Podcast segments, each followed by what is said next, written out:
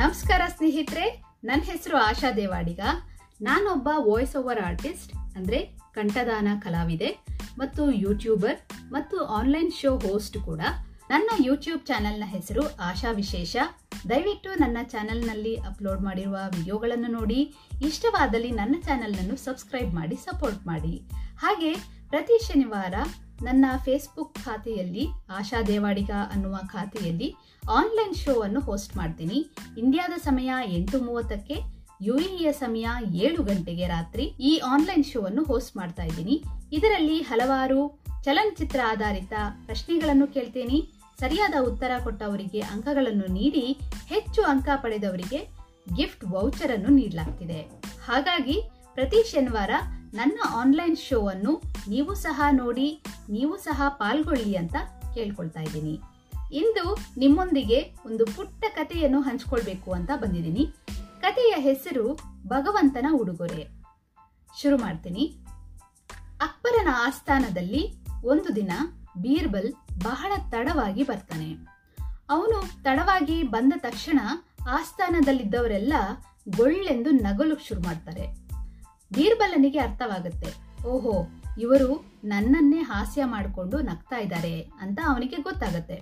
ಆಗ ಅಕ್ಬರ್ ಹೇಳ್ತಾನೆ, ಬೀರ್ಬಲ್, ನಾವೆಲ್ಲರೂ ಇಷ್ಟೋದವರೆಗೂ ಚರ್ಚೆ ಮಾಡ್ತಾ ಇದ್ವಿ.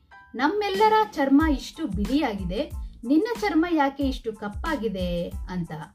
ಆಗ ಬೀರ್ಬಲ್ ಹೇಳ್ತಾನೆ, ಹೌದು ಮಹಾರಾಜ, ಅದರ ಹಿಂದೆ ಒಂದು ರಹಸ್ಯನೇ ಇದೆ ಅಂತ ಹೇಳ್ತಾನೆ.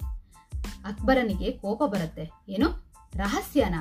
ನನ್ನೊಂದಿಗೆ ರಹಸ್ಯನ ಮುಚ್ಚಿಟ್ಟಿದ್ಯಾ? ನಿನ್ನ ರಾಜನ ಹತ್ರನೇ ರಹಸ್ಯನ ಮುಚ್ಚಿಟ್ಟಿದ್ಯಾ? ಆ ರಹಸ್ಯ ಏನು ಅಂತ ಇವತ್ತು ಗೊತ್ತಾಗ್ಲೇಬೇಕು. ನಾನ್ ನಿನ್ಗೆ ಆದೇಶ ಮಾಡ್ತಾ ಇದ್ದೀನಿ. ಇದೇ ಕೂಡಲೇ ಏನು ಅದು ರಹಸ್ಯ? ಹೇಳು ಅಂತ ಹೇಳ್ತಾರೆ.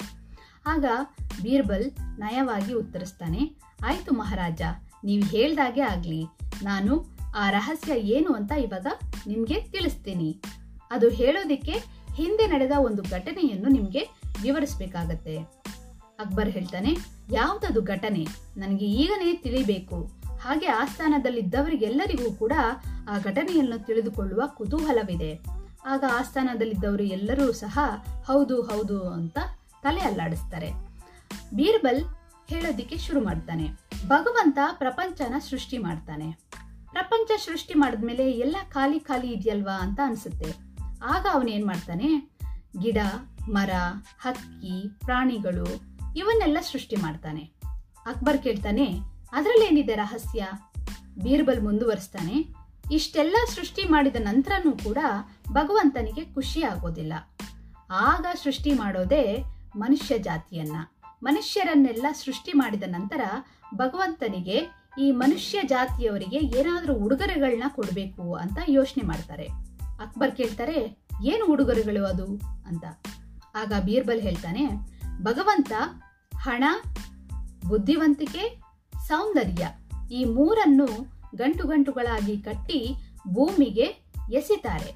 ಭೂಮಿಗೆ ಎಸೆದ ನಂತರ ಕೇವಲ ಐದು ನಿಮಿಷಗಳ ಕಾಲಾವಕಾಶ ಇರುತ್ತೆ. ಆ ಐದು ನಿಮಿಷಗಳಲ್ಲಿ ಯಾವ ಯಾವ ಮನುಷ್ಯ, ಯಾವ ಯಾವ ಗಂಟನ್ನು ಹೆಕ್ಕಿಕೊಳ್ತಾನೆ, ಅದೇ ರೀತಿ ಅವನು ಆಗ್ತಾನೆ ಅಂತ. ಅದೇ ಕೂಡಲೇ ಭಗವಂತ ಏನ್ ಮಾಡ್ತಾರೆ ಎಲ್ಲ ಗಂಟುಗಳನ್ನು ಭೂಮಿ ಮೇಲೆ ಬಿಸಾಡ್ತಾರೆ. ಬಿಸಾಡಿದ ತಕ್ಷಣ ಬೀರ್ಬಲ್ ನಾನು ಏನ್ ಮಾಡಿದೆ, ಬುದ್ಧಿವಂತಿಕೆಯ ಗಂಟುಗಳನ್ನು ಹೆಕ್ಕಿಕೊಳ್ಳುವುದರಲ್ಲಿ ನನ್ನ ಐದು ನಿಮಿಷಗಳನ್ನ ಕಳೆದೆ. ನೀವುಗಳೆಲ್ಲ ಏನ್ ಮಾಡಿದ್ರಿ? ಸೌಂದರ್ಯದ ಗಂಟುಗಳನ್ನು ಹೆಕ್ಕಿಕೊಂಡ್ರಿ, ಹಣದ ಗಂಟುಗಳನ್ನು ಹೆಕ್ಕಿಕೊಳ್ಳೋದ್ರಲ್ಲಿ ನಿಮ್ಮ ಎಲ್ಲ ಐದು ನಿಮಿಷಗಳ ಕಾಲವನ್ನು ವ್ಯಯಿಸಿದ್ರಿ. ನೋಡಿ, ಇದೇ ನನ್ನ ರಹಸ್ಯ ಅಂತ ಹೇಳ್ತಾನೆ. ಆಗ ಆಸ್ಥಾನದಲ್ಲಿದ್ದವರಿಗೆಲ್ಲ ಒಂದು ರೀತಿಯ ಅವಮಾನವಾಗುತ್ತೆ. ಯಾಕೆಂದ್ರೆ ಬೀರ್ಬಲ್ ಪರೋಕ್ಷವಾಗಿ ಅವರೆಲ್ಲರಿಗೂ ಬುದ್ಧಿಹೀನ ಅಂತ ಕರೆದಿರ್ತಾನೆ.